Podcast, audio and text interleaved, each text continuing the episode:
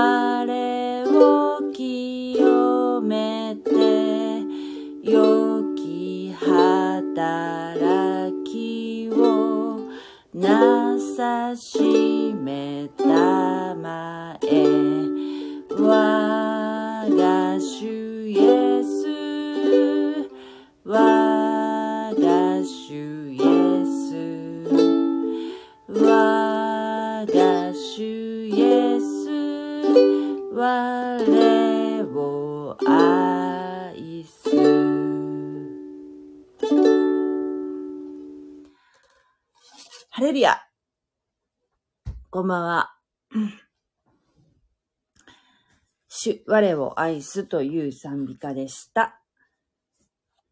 はい、えー、今日は、マタイの福音書20章の続きをやっていこうと思うんですけれども、この20、あ、20章じゃない、21章。ここは、もう、イエス様の十字架まで、もう本当に十字架にかけられる日まで、もうすぐ、すぐのところまで来てるんですけれども、えー、イエス様が、ロバに乗って、小さな子供のロバに乗って、エルサレムに入場されるところから始まるんですね。うん、なんかね、あの、そう、すごく大事なところだし、うん、なん、どういうふうにお話ししていったらいいのかなと思って、なんかね、やっぱりその、イスラエルの人たちの習慣も踏まえて読まないと、なんていうの？理解が中途半端になるし、うーん、そう、だから本当に間違えないように説明していかなきゃいけないっていうところもあるし、私もなんか今回この勉強して、ああ、なるほど、なんかこうすごく中途半端に理解してたところとかが示されて、本当に、あの、勉強になったなと思ったんですけれども、ちょっとね、昨日のね、昨日は1節から4、1節から5節までやったんですけれども、えっ、とね、もう一回、一節から読みますね。そして今日は11節までやっていきたいと思います。とりあえず読みますね。はい。えー、マタイの福音書、マタイによる福音書、口語訳で読みます。21章。さて、彼らがエルサレムに近づき、オリブ山沿いのベテパゲに着いたとき、イエスは二人の弟子を使わして言われた。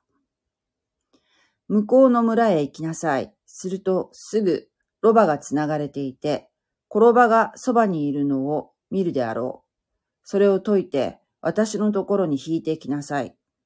もし誰かがあなた方に何か言ったなら、主がお入り用なのです、と言いなさい。そう言えばすぐ渡してくれるであろう。こうしたのは預言者によって言われたことが成就するためである。すなわち、シオンの娘に告げよ。見よ。あなたの王がおいでになる。柔和なお方で、ロバに乗って、首輝きを追うロバの子に乗って。弟子たちは出て行って、イエスがお命じになった通りにし、ロバと転ばとを引いてきた。そしてその上に自分たちの上着をかけると、イエスはそれにお乗りになった。群衆のうち多くの者は自分たちの上着を道に敷き、また他の者たちは木の枝を切ってきて道に敷いた。そして群衆は前に行く者も後に従う者も共に叫び続けた。ダビデの子にホサナ。主の皆によって来たる者に祝福あれ。意図高きところにホサナ。イエスがエルサレムに入って行かれたとき、町中がこぞって騒ぎ立ち、これは一体どなただろう？と言った。そこで群衆は、この人はガリラヤのナザレから出た預言者イエスであると言った。はい。ここまでで、昨日は5節のところ、えー、シオンの娘に告げよう、見よう、あなたの王がおいでになる、柔和なお方でロバに乗って、首輝を追うロバの子に乗ってという、これは、えー、ゼカリア書、9章、9節の部分、えー、の予言の言葉が成就したと、えー、言われているところまで昨日やったんですよね。イエス様は、えー、オリーブ山沿いのベテパゲに着いたときに、えー、弟子に、えー、転ばがそばにいるの、えー、ロバが繋がれているので、転ばがそばにいるのを見、見つけるでしょう。それを、えー、私のところに連れてきなさいと。そしてもし、その持ち主が、ロバ、転ばの持ち主が、えー、あなた方に何か言ったら、主がお入り用なのですと。言いなさい。そう言えばすぐ渡してくれるであろうとおっしゃったんですね。なんかすごく不思議な、不思議なことを言うなと、イエス様が、と私は思っていたのですが、あのまずその、ロバをよく貸してくれたなと思って、こう、弟子たちがひょこひょこっと言って、ロバ、繋がれているロバを見つけてね。まあ、イエス様が、えー、そのロバが繋がれているってことをご存知っていうのは、まあ、イエス様は神様ですから、ね、前もほら、魚魚に銀貨をね、銀貨を、えー、神殿税を納めるときに、ペテロに魚を釣りに行かせて、その口口の中に銀貨があるよって教えてくださったり、まあ、神様だから、当たり前っちゃ当たり前なのかもしれないけど、ここもね、うん、ロバがいるから連れてきなさいと。何かそうやって、あの、聞かれたら、主がお入り用なのですって言ったらすぐ貸してくれるよって。すごくなんか不思議ななんかこう、ことをおっしゃるなと思ったんだけども、イエス様がこう、弟子たちとエルサレムの方に来られた時っておそらく、こう、他にもついてくる人がたくさんいたと思うんですね。イエス様についてずっと、それこそ、ガリラヤ湖のところからここまで来られるときにずっと従ってきた人も大勢いただろうと思うので、えー、しかも、イエス様、ナザレのイエスとして、すごく、もうエルサレム中に名前が轟いていたと思うんですね。すごい有名人だったと思うんですよ。メシア、メシアだと言っているってことも、知ってる人がいたんだろうと思うんですね、たくさん。たくさんのその奇跡を起こされているってことは民衆の中ではね。ただその、祭司長とか、と、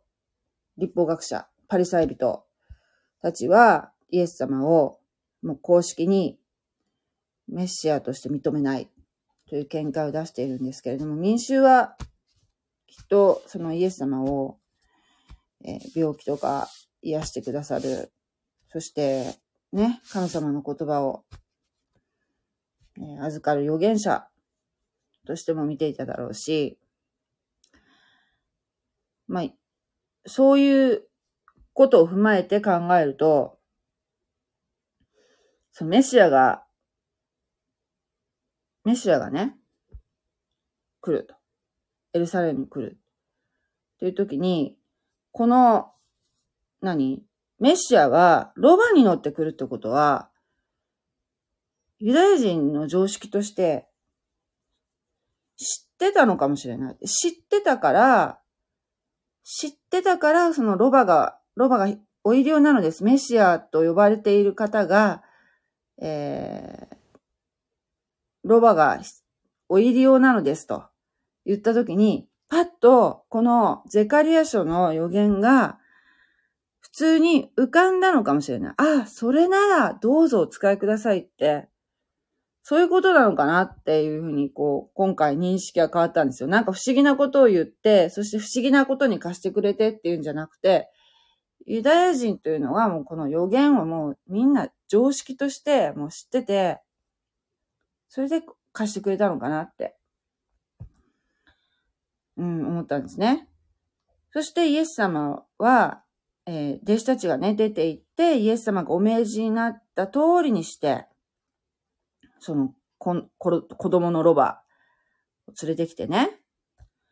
そして、あ、ロバとコロバとを引いてきたって書いてあるから、まあ、お母さんロバと子供のロバを連れてきたって。両方持ってきたんだ。ああ、ロバが繋がれていて、コロバがそばにいるのを見るであろう。それを解いて私のところに引いてきなさい。お母さんロバも連れてきたんだね。で、その上に自分たちの上着をかけると、弟子たちは自分たちの上着をその、えー、うん、蔵、蔵とかなかったからなのかな？上着をかけたんだな。そして、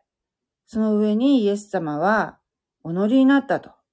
で、イエス様が乗ったのは、子供のロバですよ。子供のロバの方。ロバって、あの、なんていうの？えー、これね、マタイの福音書ではね、このロバとコロバとを引いてきてってなってるけど、えー、っとね、マルコ。マルコの福音書、えー、は、うんとね、10章40、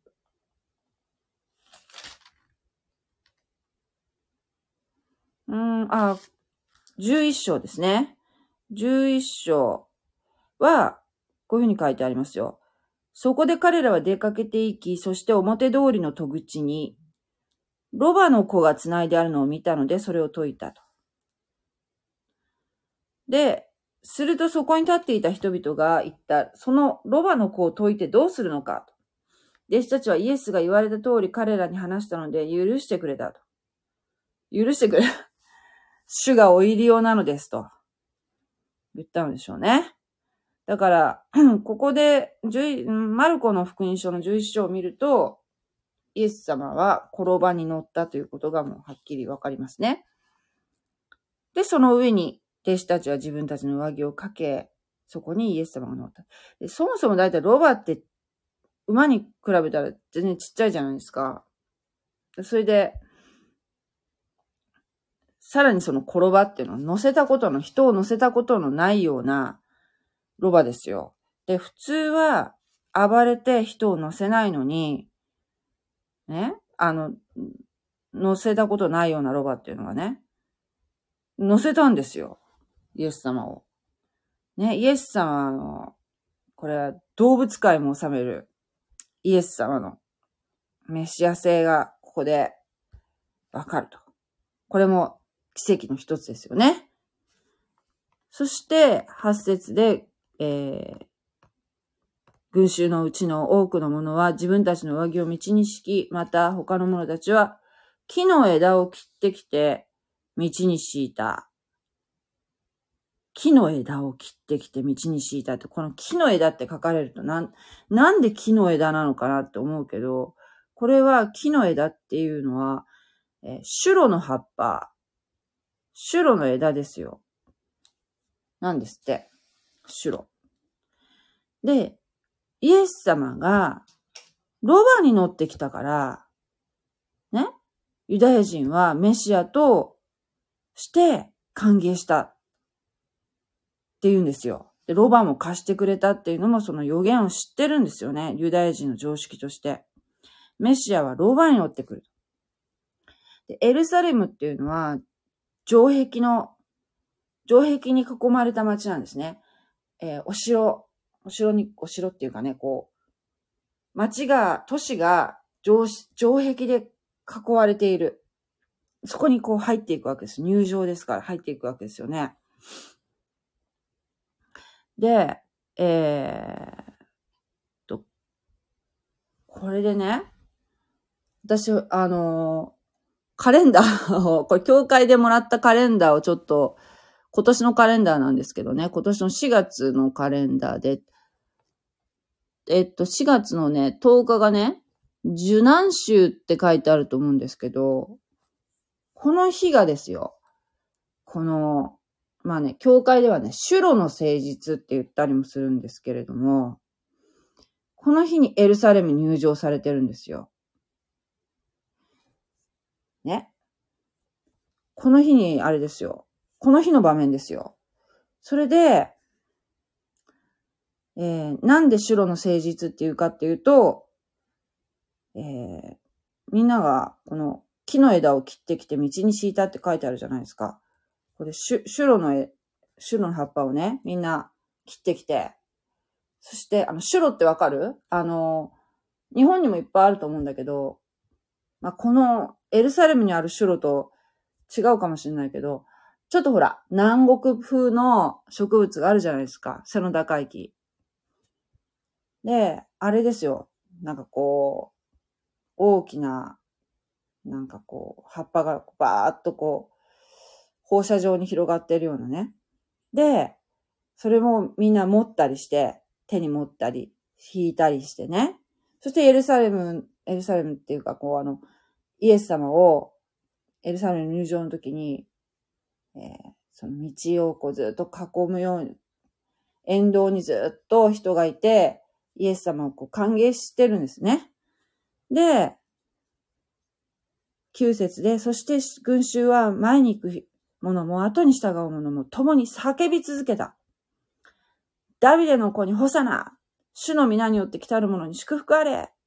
意図高きところに、ホサナーホサナーホサナーって言ってるわけですよ。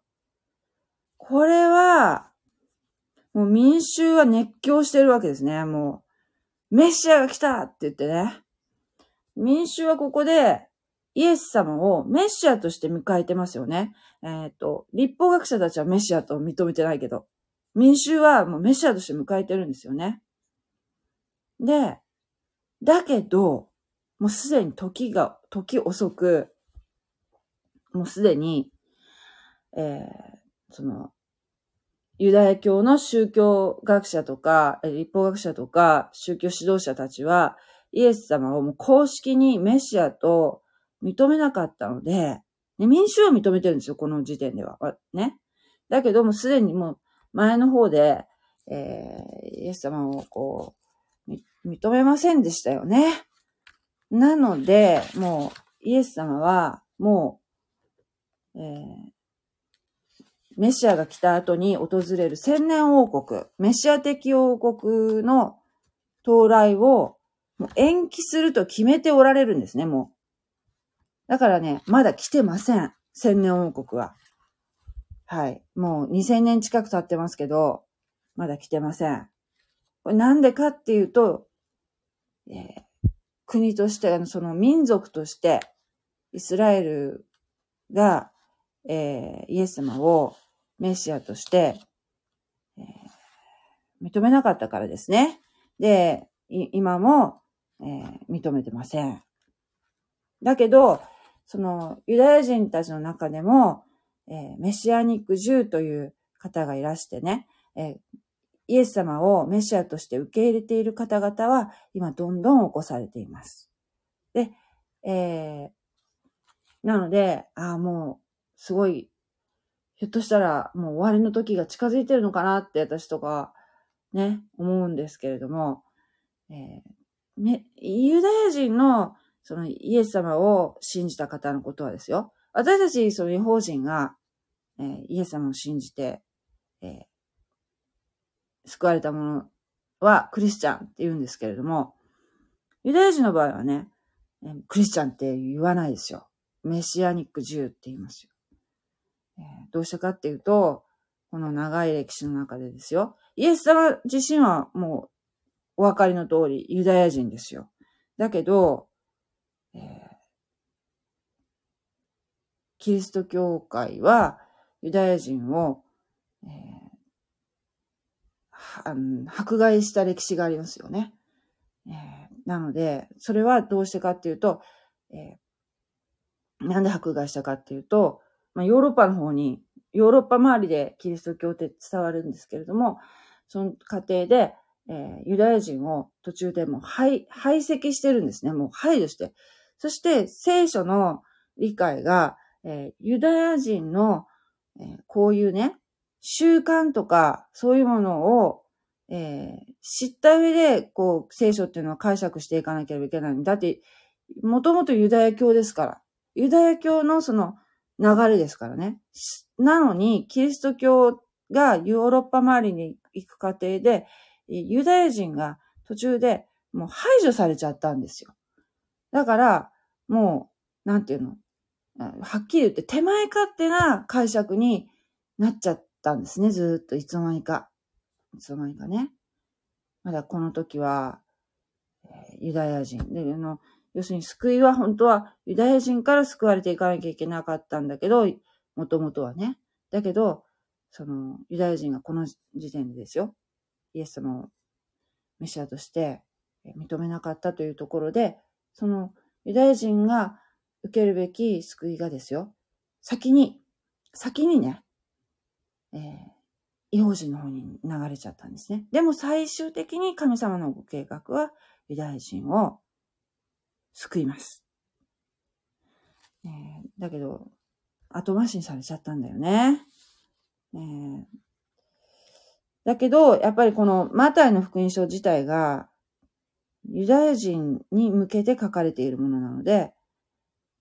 私たちがこれをね、マタイの福音書をしょろしょろと読んでも、さっぱり意味がわからないっていうのは当然で、だって私たちはユダヤ人の、その、習慣とか種族を知らないからね。で、読むと、すごくやっぱ説明不足なんだよね。その書き方的には。でもユダヤ人がですよ。今のユダヤ人がこのマタイの福音書を読んだら、とってもよくわかるんだって。だって今も、えー、杉越の祭りっていう祭りはされているし、そして、えー、カリオの祭りっていう、こう、ユダヤ教のあの三大祭りって前私、えー、そういうお話もしたと思うんですけれども、そう、このイエス様がエルサレムに入場されているこの時というのはもうまさに杉越の祭りが、えー、始まろうと、えー、行われる時なんですよね。で、杉越の祭りもう一回言いますと、杉越の祭りっていうのはね、えー、っとね、ペサハって言って、えー、っとね、ユダヤ歴の1月なんですよ。で、ヘブライ語では2、3、2、3の月って言うんですけど、西暦で言うと3月から4月に当たるので、えー、このイエス様がエルサレムに入場されているときは、春ですよ、季節的には。これは、水越の祭りっていうのは、えー、イスラエルのエジプト、出エジプトだ、エジプトのね、を記念するお祭りなんですね。で、この時に、このお祭りの時に、子羊の命を人間の身代わりとして捧げるんですね。で、イエス様は神の子羊なので、イエス様は私たちの罪の身代わりになって、えー、私たちの罪を身代わりになって、えー、全部引き受けてくださったんですよ。私たちの受けるべき神の刑罰を身代わりに受けてくださったんです。それで、私たちは罪許されるものとなったんですね。イエス様を信じる者は罪許されたものとして、えー、神様の見前に立つことができるということなんですね。えー、そういうお祭りがあってる時ですよ。で、えっ、ー、とね、そのお祭りのことは、出エジプトの12章に書いてあるんですけれども、どういう手順で、えー、行うようにと神様示されているかっていうと、ちょうどね、今年はね、えっ、ー、と、4月10日、その、受難週がですね、受難週のその、日曜日、10日になってるんですけど、これ、毎年ね、違うと思うんですよね。毎年違うんですよね。だってあの、西暦と、えー、ユダヤ暦は違うのでね。だけど、まあ、たまたま西暦でも10日になっていると。今年は。ことじゃないかな。で、まず、手順としては、2、3の月の、そのユダヤ暦の1月ですね。の10日に羊を選ぶと。その、えー、神様に犠牲の羊として捧げる羊をまずチョイスするんですよ。子羊を。で、その、えー、犠牲の羊っていうのは、神様にお捧げするものなので、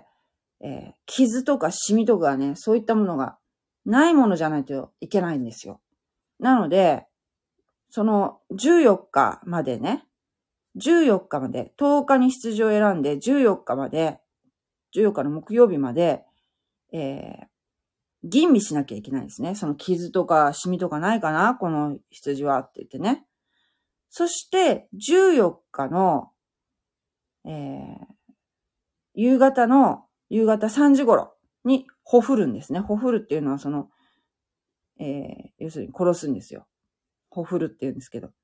で、えー、ユダヤの人たちっていうのは、イスラエルの人たちっていうのは、私たちと違って、えー、14日の夜っていうのは、夕方からね、日没から次の日に日付に変わるので、え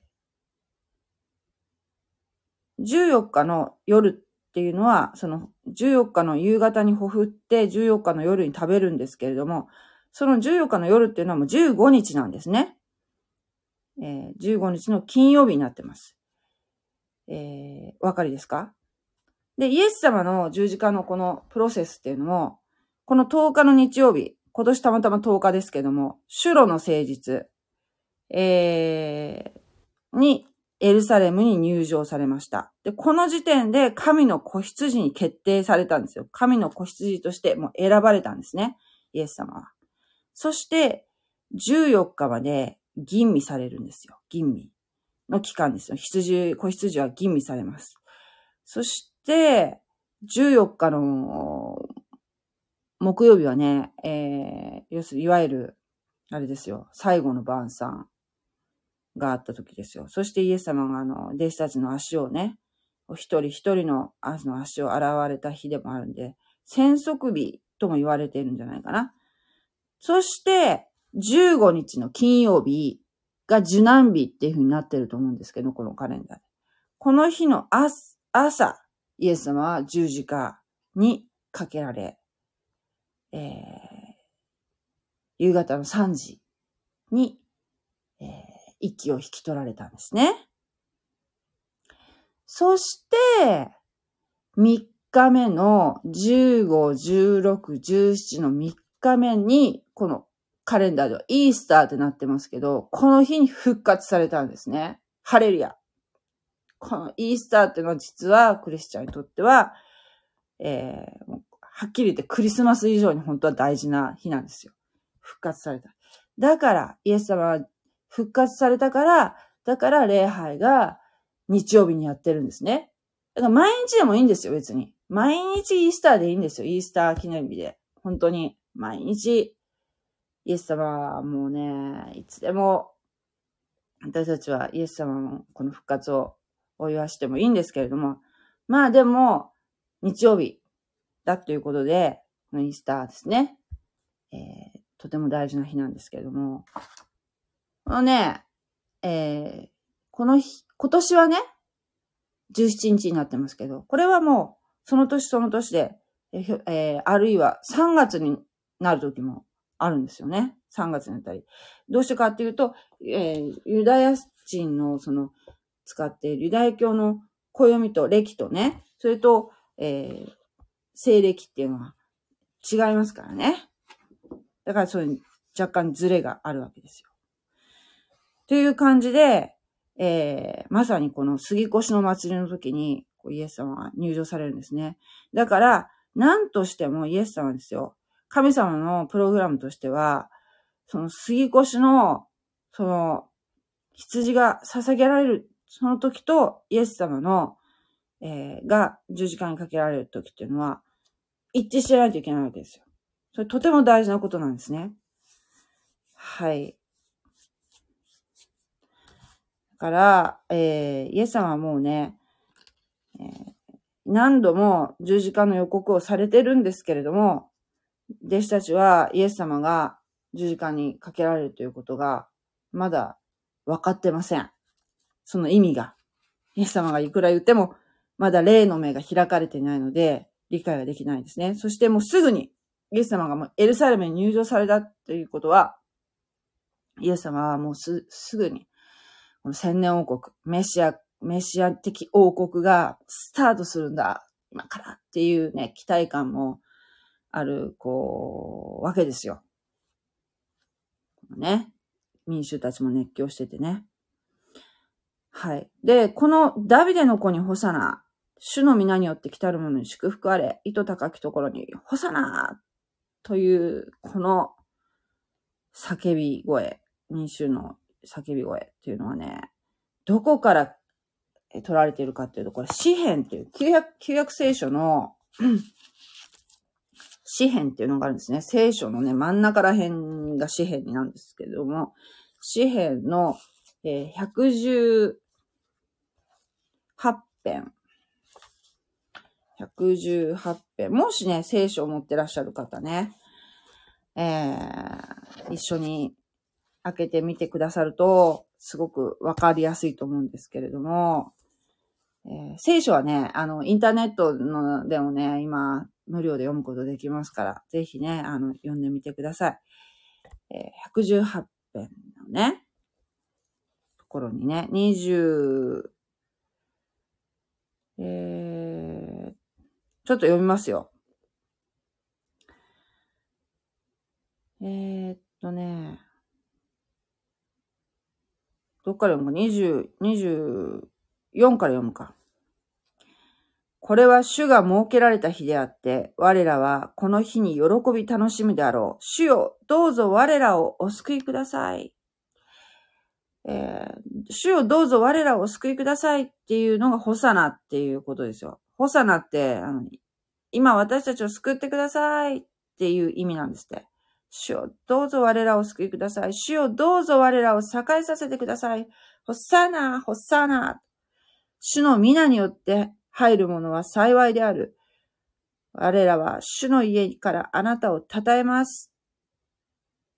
主は神であって、我らを照らされた。枝を携えて、枝って言ってるでしょ。枝を携えて祭りの行列を祭壇の角まで、角にまで済ませよう。あなたは我が神。私はあなたに感謝します。あなたは我が神。私はあなたを崇めます。主に感謝せよ。主は恵み深く、その慈しみはとこしえに耐えることがない。って言ってますね。このね、詩篇の113編から118編というのは、の漏洩をしているわけです。これはハレルヤ詩篇と言われるところなんだそうです。えー、ユダヤ人はよく聖書を暗唱できて、ふさわしい時に用いることができたということが、ここでよくわかると。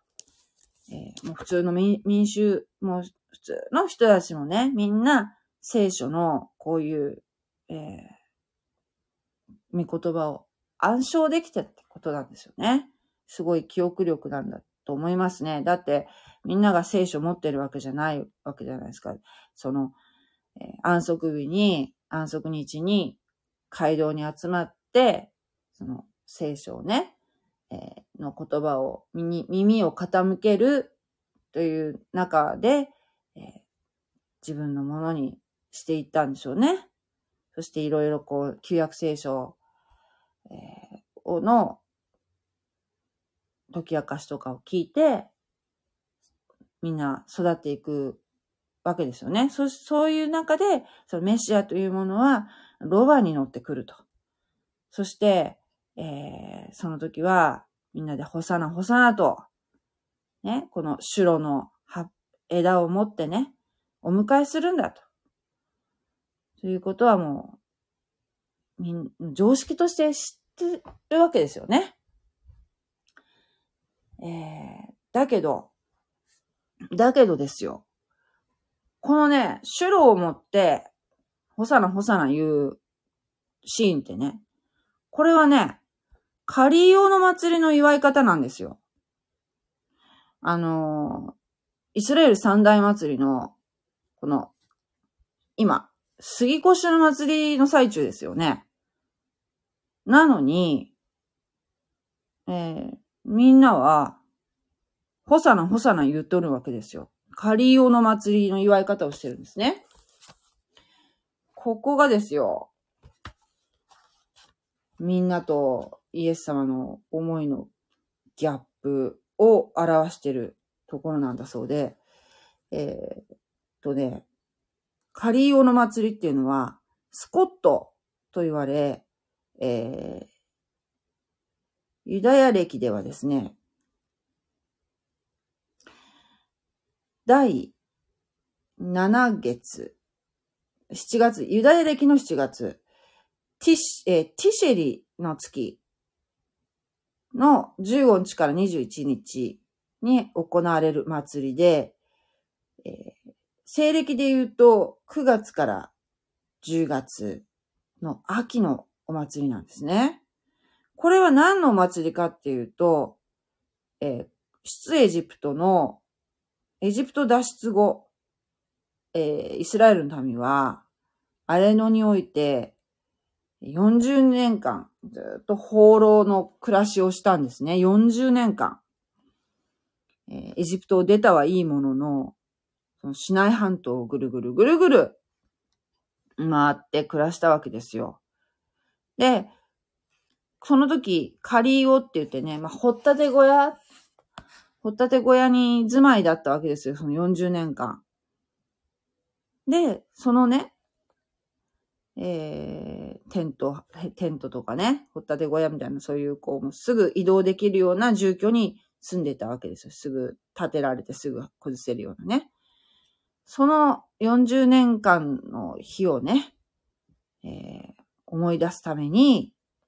カリーゴの祭りというのをして、今もイスラエルに行くと、えー、この時期に行くとですね、9月とか10月あたりに行くと、街中にこの掘ったて小屋ができてるらしいんですよ。で、マンション住まいの方もベランダに作るらしいんですよ。そして上は草をこう、草で拭いてね。そしてその草の間から星が見えるような、そんな感じの作りで、あんまこう、がっちりばっちり作ったりはしないんですって。そういう、そういうこう、なんていうかな、そういう状況じゃないですか、その、あれ、あれのでの生活っていうのはね。そしてその先祖のことを忍ぶんじゃないでしょうか。その、出エジプトの時のね。いやあの、神様から400年間、そのエジプトで奴隷生活していたところからですよ。解放してくださったんですね、神様はね。えモーセという人を立てられてね。で、このね、イエス様の十字架もう、ある意味、えー、出エジプトなわけですよ。だってほら、前、ペテロとヨハ、ヨハネと、えー、ヤコブを連れて、えー、イエス様が、山に登られましたよね。17節、えー、マタイの福音書の17章だっけ？えー、その時に、なんと、えー、モーセとエリアが現れましたよね。でこの時に、ペトロが、掘ったて小屋を3つ建てましょうって口は知りましたよね。これはね、わけはわからなくて言ってるんじゃなくて、これはね、カリオの祭りのことなんですね。で、あのー、要するに、メシアが来るときっていうのは、えー、カリ、メシアとカリオの祭りっていうのがやっぱユダヤ人の中でもうセットになってて、えー、そうそうそう。だから、えー、カリオの祭りのことをパッと連想したんでしょうね。だから3つ作ったんですって。別にその、えー、気が動転して小屋を3つ建てると言ったわけじゃなくて、えー、これはペテロは、そういう認識、ユダヤ人の、えー、当たり前のその認識、常識としてその言ったっていう部分があるそうなんですけれども、だけどね、おかしいでしょカリオの祭りって秋の祭りで、そして、この今、この時点は杉越の祭りですよ。4月ですよね。春の祭りですよね。それで来てるのに、民衆の方はカリオの祭りをしていると。えー、つまり、すぐこれから千年王国が始まるんだっていう期待感の中でやってるわけなんだけど、メシアを迎えてるわけなんだけども、カリオの祭りの前に杉越の祭りが終わらなきゃいけないわけですよ。つまり、イエス様の十字架の、えー、十字架の贖いが終わらないと、このカリオの祭りっていうのは来ないわけですよ。その神様のご計画の順番的にはね。カリオの祭りっていうのは順番的に春、春が来て、ね、春が来て、夏が来て秋だから。カリオの祭りは秋だからね。わかる？なんて説明したらいいんだろう。わかるかな？えー、イエス様の十字架のあが長いがあって、からの救いですから。千年王国ですから。でも、ユダヤ人は、えー、国家的にはイエス様をメシアとして、ま、民衆はここで大喜びしてますけど、国家的にイエス様はメシアとして受け入れなかったから、残念ながら、まだ来られてないわけですね。だからもう一回イエス様は来られるわけです。再臨されるんですね。えっ、ー、と、メシアが2回来るってことが、理解できなかったわけですよ。聖書の予言をね、の理解が、な、やっぱ難しいと思うんですよ。私たちは、えー、イエス様の、えー、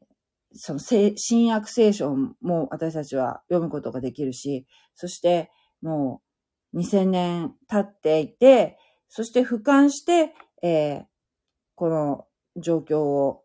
見ることができるから、なんでユダヤ人は、こんなに心が固くななんだろう？なんでこの時、イエス様をメシアとして迎え入れてたらもうそっからユダヤ人たちは救われてたのにって思うんですけど、えー、どうしてたかわからないけど、わかんなかったんですね。でも今、どんどん分かって、このイエス様をメシアとして受け入れてるユダヤ人の方っていうのはどんどん今増えてきてるんですよ。それは本当に喜ばしいことなんですけどね。えそもそもね、イスラエルでね、その新約聖書を読むこと自体がね、難しいらしいんですよ。非常に。で、ユダヤ人の方がイエス様に信仰を持つってことは、もう、はっきり言って、家族と断絶されるのを覚悟するぐらいのことで、えー、信仰に入らないといけないぐらい、もうあの、ユダヤ教の人っていうのはキリスト教を毛嫌いしてるんですね。もうこの長い歴史の中で迫害されてますからね。だってあの、ヒトラーだって、あの、あの要するに、クリスチャンとしての立場だったわけじゃないですか。はっきり言って偽クリスチャンですけどね。うん、要するに、えー、聖書を正しく理解するってことが、いかに大切かってことが、えー、本当によくわかりますよね。ずっとユダヤ人抜きの聖書解釈をずっとしてきたがために、おかしなことになったわけですよ。だから今、その、まあですよ。ユダヤ人を、の習慣を、えー、ちゃんと踏まえた上での聖書解釈っていうのの大切さっていうのを、えー、訴えておられる方っていうのは、今、大勢いらっしゃるわけですよね。そうすると、聖書っていうのが、今まで、なんかわかんないなーって思ったところが、理解できるようになってくるわけですよ。なんで、ホサナホサナ、えー、杉越の祭りで言っとるのかっていうと、要するに、メシアが来たから、メシアとそのカリオの祭りっていうのはこのセットになってるわけですね。ユダヤ人の方の理解としては。だけど、残念ながらもう時すでに遅しっていう状況でやると。イエス様は寂しい気持ちで、ちょっと嬉しいような寂しいような気持ちでロバに乗って揺られてエルサレムに入場されてるのかなっていうのが、ここでなんとなく感じられるのではないでしょうか。もうこの、周りのこの喧騒と、心の中の、しんみりした感じの対比ですよね。うん。イエス様の心情はいかにっていうところですね。いくら言うても、なかなか分かってもらえないっていうね。うん、分かってもらえないっていう部分なのか、ひょっとしたら、わからないように、わざと神様が心を堅くなにされて、そのユダヤ人を、の犠牲のもとに、私たち、違法人の救いにつなげてくださったのか、その、広げてくださったのか、救いの幅をね。そしてユダヤ人を、の救いを後回しにされたのか。うん、いろいろ考えてしまいますね。うん、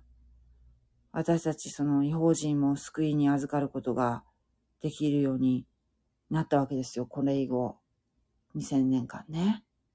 イエス様を今、本当に待望しているわけですよ。また来てくださいと。イエス様来てくださいと、えー、祈るものなんですけどね。そして、私たちクリスチャンは、えー、ユダヤ人の救いを、本当に心から祈らなくてはいけないんですね。イスラエルの民族、